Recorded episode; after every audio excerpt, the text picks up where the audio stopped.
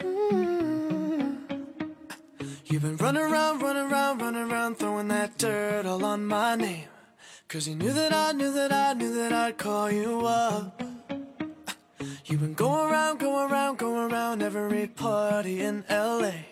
Cause you knew that I knew that I knew that I'd be at one. 闲话加拿大，我是小新。这一期咱们接着跟曹胖聊聊在加拿大魁北克省 有关车辆保险的那些事儿。呃，天有不测风云，这个车在路上走呢，有的时候难免可能会出一些磕磕碰碰，即便你自己再小心啊，也可能碰到一些不靠谱的驾驶员啊。一旦在魁省这边出现了交通意外，该如何处理啊？是我们这一期节目的主要内容。同时呢，这个相关的文字版啊，也会在咱们闲话加拿大的微信公众号呃稍后放出，您收藏着，有备无患。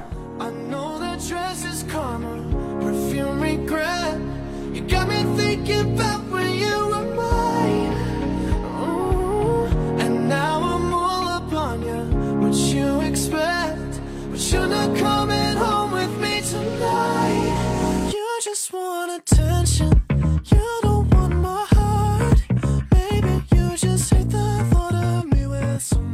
呃，说句实话，买保险呢，虽然是买了，咱们希望尽量不要用到它。对，都不希望这个钱等于是唯一一个，你比如说买个吃的东西，你最终是想把它吃了，开心一下。但是这个保险呢，咱们最好是买了买个安心，最好是不要用到。但是这个天有不测风云，呃，这个你不撞别人，也许别人撞你，难免会出事故。那么在咱们魁省，因为我是保险是在那儿买了，但是对关于交通事故如何处理啊、如何理赔啊，因为在国内咱们有知道，如果小碰小擦也有可能就私了。咱们魁省这边正常的交通事故的处理流程是怎么样的？包括保险流程是怎么样？呃，如果发生真的是你和车或者是你和别的东西有碰撞，比如说你的车库门啊，像这样之类的，嗯，咱把它分开，先说这个车和车。车跟车，嗯如果你发生交通事故，很简单，第一件事情，交通事故发生以后，嗯，我们第一件事情不是找警察，嗯，因为警察行动速度还是比较慢的，警察反而慢，对，哦警察反而慢。嗯那我们如果没有这个人身的伤害，我们自己下来，先把车开到一个这个没有车流的地方，然后双方进行交换你的驾照、驾照，你的保险证明，还有你的这个电话号码、联系方式。这个时候确定我们对方是谁的责任。如果对对方两方责任都没有这个疑义，双方填一个事故快速处理单。您等一下，这单子在哪儿呢？这个单子你在保险业任何一个地方，ICQ 也能拿到。我平常车上会备这张单子吗？我们建议平常车上都备一个单子。哦，那我我下回你你你等会给我两张，我现在就给你拿到。啊啊，就是说呃，事故不严重，各先把车开到边上，然后两双方呃下车交换联系方式，交换驾照，交换这个保险保险的证明，然后呢呃大家啊，比如说我承认是我的责任，咱们就开始填这个单子。嗯嗯，咱们稍后我把这个单子啊，咱们也扫描成一个图片。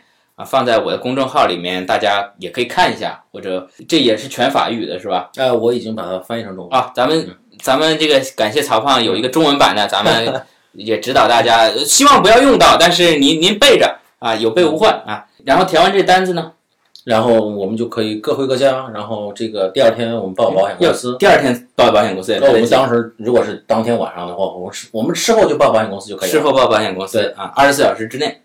嗯，没有任何关系，你可以可以等个几天，也问题 OK，不大，不要往后拖。对这个呢是非常简单的方式，责任明了，好吧？接着往下走，就是说报了保保险公司以后呢，哦，报了保险公司以后呢，这个一般来说，保险公司会推荐到他的修车行，嗯因为有保险公司指定的修车行。我也建议是在保险公司指定的修车行来修，为什么？因为这样呢，是这个呃流程不那么复杂，嗯很简单，你给保险公司打电话报险，嗯然后呢，在保险公司指定的这个地址，然后你约一个嗯 appointment，嗯然后你把车开到那里，嗯。你要求一辆代步车，嗯。别人给你一辆车，你拿着钥匙走人，等到电话给你打过来，你的车已经修好了，嗯。你开着你的代步车过去把你的自己的车开过来就完事儿了。哦，不用所谓找我自己熟悉的车行，反正反正钱也是保险公司说我开过去就行了，对，是你的责任，你出一个，你要交一个这个呃免赔免赔额啊，不是你的责任，你把车拿过来，你就自己就开，这个 claim 就算关掉了，关掉就没有问题了。对，修车的流程其实很简单的，你只要跟保险公司打电话，是不是你的责任，你就把车放在保险公司指定的车行，嗯，然后你把它往那儿一放，你就有权利领一辆代步车。当然了，是在全险的情况下。嗯，对。哎，那他会不会？当然，这种情况我没碰到。嗯，那比如说某个朋友他在这边，比如说一辆兰博基尼，他只能到他的 4S 店去修，你保险公司指定的，他觉得这个手艺不行，哎，可以弄坏这个是有有这种情况的。但是保险公司指定的车行呢，是首先保证是什么车都能修的，什么车都这个这个你嗯不用担心，没问题。只是说有的人说我就想在 4S 店修，那可以啊，没有问题。你有权利在 4S 店修，那你就到你指定的你自己的车行，你把车放在那里。嗯这个时候呢，你要告诉保险公司，我把车放在哪个车行了，嗯，对吧？然后呢，保险公司会派理赔专员到那个车到那个车行去验车。这个期间你注意哈，你修完车以后，最重要的一个，你你去这个车出完事故以后，最重要的时候是不要马上，最重要的东西是不要马上去修车，嗯而是要等人过来看你的车损。啊，如果你把车修好了，你说你说修了两万块，保险公司说我没看到呀，也可能你这就就修了几百块，对呀、对呀、是这个。所以一定不能先修车，你把车放在车行，你就不用管了，当然你开到他指定的车行就你也开到你自己的车行啊，没问题。就我就说，如果开到他指定的车行，就没这个问题了，因为反正这是保险公司指定的，你就哎，对对对，反正你你都不要，你只要自己修，你去你先把车不要修对你把车开到 4S 店这种情况呢，其实也很简单，中间多了大概两道程序，嗯，这两道程序是你分你把你的车开到车行，理赔专员过来看你的车，嗯，然后呢，理赔专员回去要做他的 report，嗯，他要估损这个车值多少钱，嗯，然后车行呢，他也要估损我修这个车需要多少钱。嗯。这个时候呢，多了一道工序。第二道工序就是我们对比车行的估损和这个理赔专员、保险公司理赔专员他们俩之间的这个不同 difference。嗯因为车行一般它的人工费要的是比较贵的，嗯，对吧？对对对，如果两个修车的这个价钱是一样的，保险公司就会同意，没有问题。没问题。嗯，对，我可以同意你。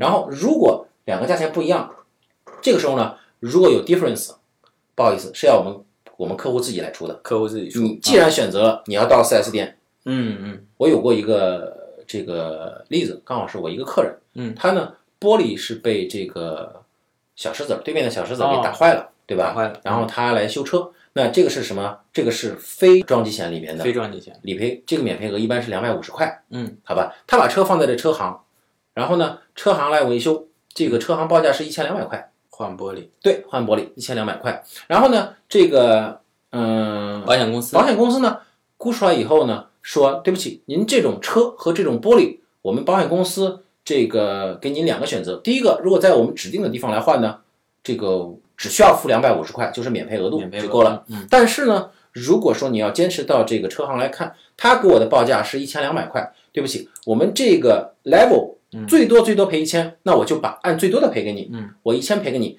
你要付两百五十块。两百五十块，再加上嗯一千二减一千那两百块，你要付四百五十块，这样是可以的。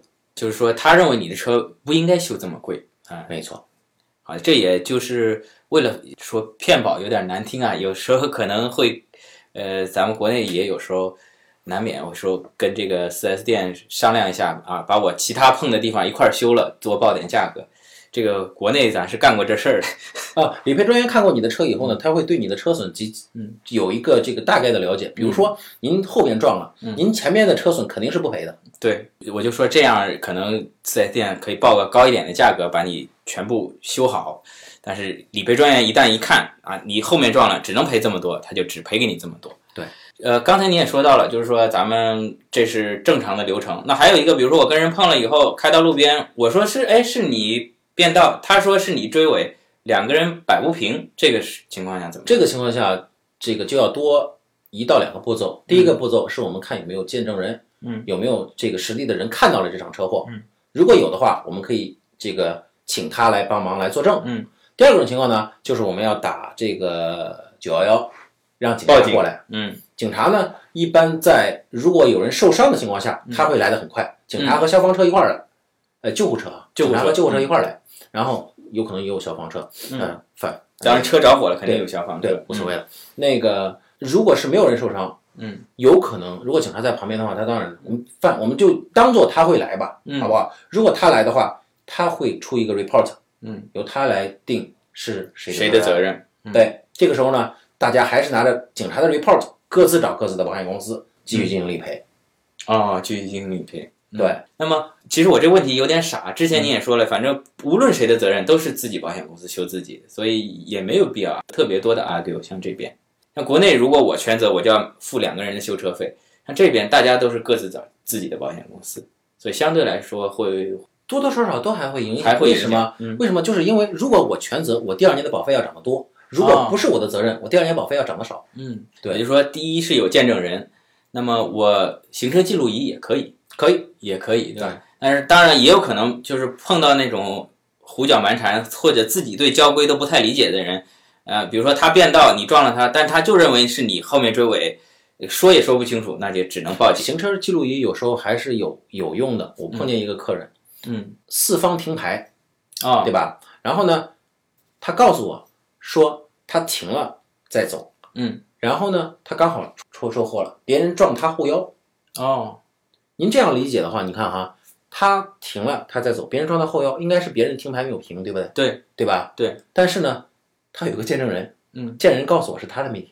哦，然后我们这个中国客人呢，说对方歧视，嗯，然后警察介入处理，嗯，警察采用的是见证人的意见，见证人的意见，对，因为你本身两个人公说公有理，婆说婆有理，对对吧？对对，然后你说见证人歧视，但是你又找不到见证人歧视的这个理这个理由，嗯。那警察只有采纳见证人的意见，嗯，但是这时候如果有个行车记录仪就有用了，对对吧？对，就有用了。这个时候你甚至可以藏着，然后直接告警察也歧视。好，他一先先不拿出来，嗯，到时候最后直接上法庭见，咱们。找个律师。这个我倒是感觉嗯，这儿的公务人员嗯真的没有什么歧视，没有，没有。我们加拿大还是一个比较多元的一个多元多元的文化，对嗯对，所有的文化都有一个这个很大程度上的包容。对，没错。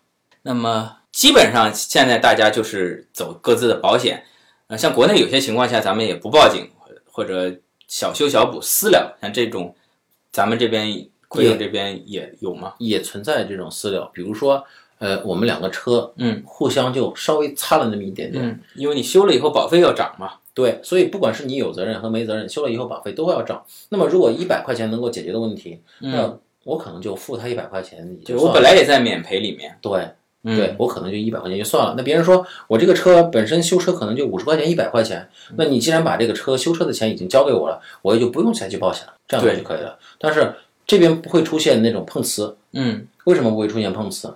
因为如果你给我要一万，我就报险去了。你找你的保险公司，我找我的保险公司。我的保险公司对呀、嗯你去找吧，你找你的，你信阳要十万都没人都保险公司都会赔给你的，只要你真损失十万，对吧？嗯，这边是没有这种情况的。哎，那我比如说我现在买的是一个单险，嗯第三责任，别人跟我撞了，别人全责，那我修车的钱是你的保险公司出啊，我的也，你自己的保险但是我没没有没有全险嘛，那依然你的保险公司会把你的修车钱给出出来，给出出来，嗯因为这次事故不是由你造成的。嗯，由我造成的，我就自己掏钱修了。对，别人造成，保险公司会掏这个钱。对可能事后我的保险公司找对方保险公司再结算。道听途说哈，嗯这个我不知道是不是真的。这个法律呢是七十年代的时候由这个由来造成的。为什么？因为当时如果发生车祸，因为我们以前这个魁北克和和安省和美国是一样的，谁的责任，谁的保险公司出全部的费用。全部的，然后呢，造成富人和穷人打官司，嗯不管是谁的责任，后来都成穷人的责任了。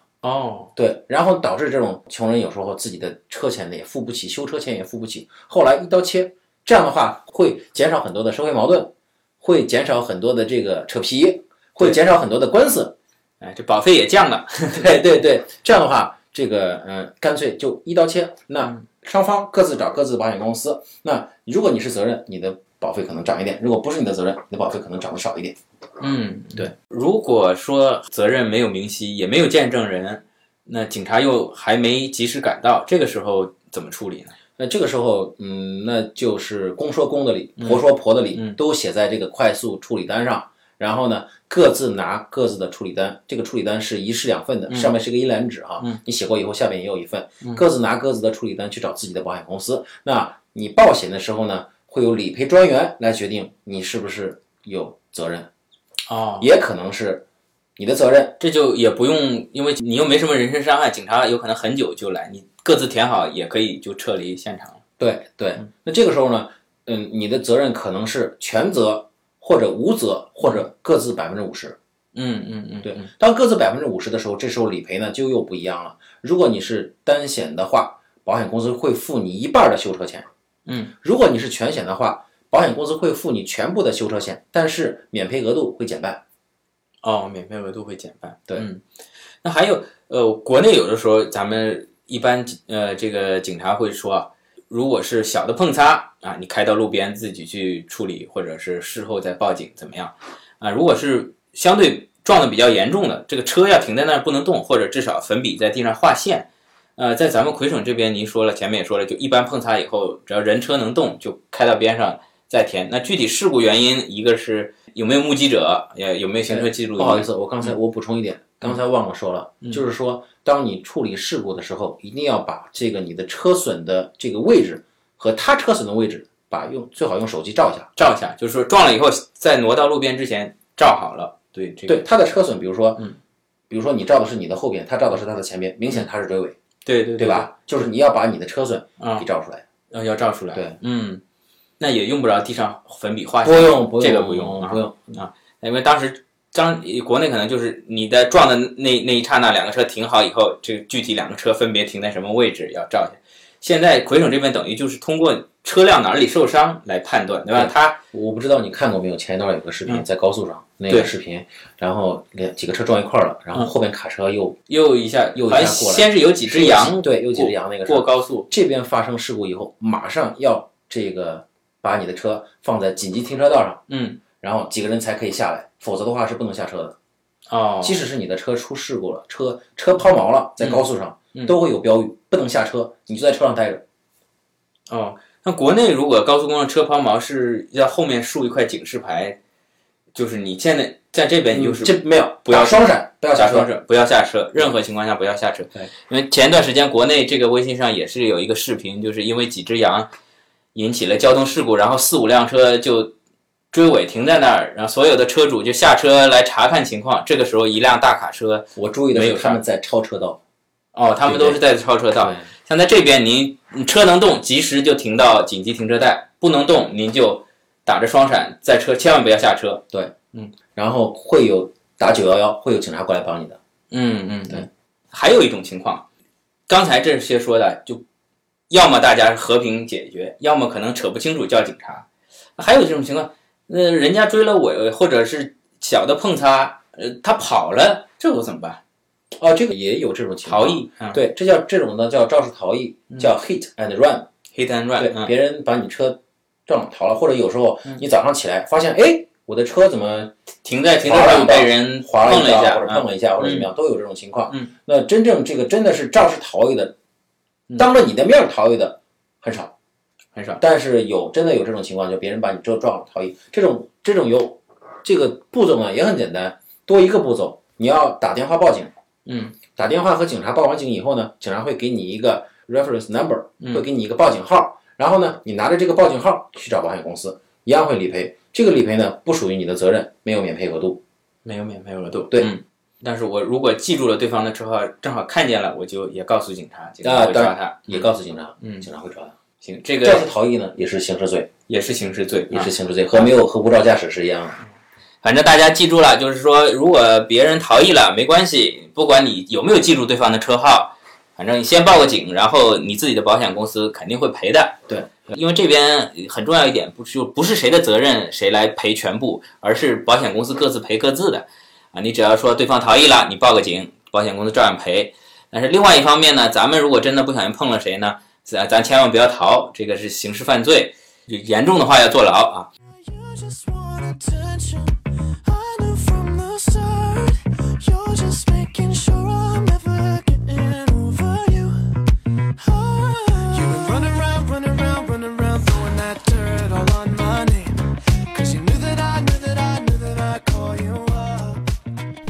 这一期节目就到这边啊，可以看得出啊，在魁省这边啊，咱们一旦出现了交通意外、小擦小碰这些，这个处理流程啊相对国内还是比较容易的啊。像第一期节目也讲了，它这边很大的一个特点呢，就是呃各自找各自的保险公司修自己的车啊，无论这个交通意外的责任啊是全责啊、主责啊，还是次责或者是对等责任啊。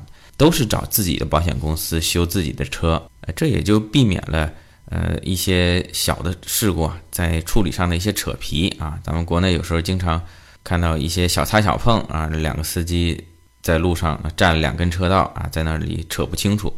本来咱们这个国内这个路就相对于来说比较堵啊，在一旦出了事故呢，那可真叫雪中送炭了，呃，不是，应该叫雪雪上加霜啊。再有呢，就是。这边的人身伤害啊，是政府全包的。那之前呢，也注意到了国内的一些报道啊，就比如说，啊，前段时间啊，在沈阳这边有一个新闻出来了，就是一个一个豪车啊，劳斯莱斯被一个现代给撞了啊，现代全责啊，这个豪车的车主司机下车就对对方说：“你卖房子吧。”评估下来，这辆车呢的维修费要上百万。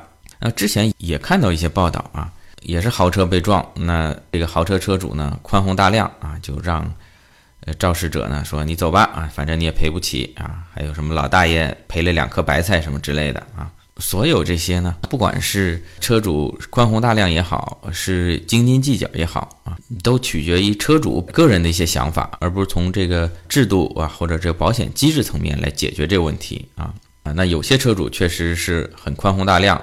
我们当然是表示敬佩。那么，另外，如果有车主要求对方赔偿啊，也没什么不对啊，因为他虽然开着这个豪车，他也可能不是车主，也可能只是司机打工的，对吧？这个按照现有规章制度要求肇事方赔偿啊，这也是天经地义，咱们不能做道德绑架。那么，随着这个豪车啊越来越多啊，当然，现在来说，这个百万级的已经算不上什么豪车了啊，都是这种千万级的劳斯莱斯、宾利之类的。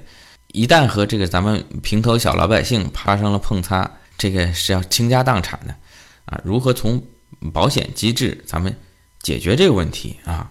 这是我们国内的无论保险从业者，还有这个政策制定的机构，咱们是要考虑这个问题，是不是可以借鉴咱们加拿大这边的政策？还有就是对于这个人员伤害啊，在魁北克省这边完全都是由政府负责啊，一旦您人受了伤啊。啊，所有的这个医疗开销啊，这个都是由政府负责的啊。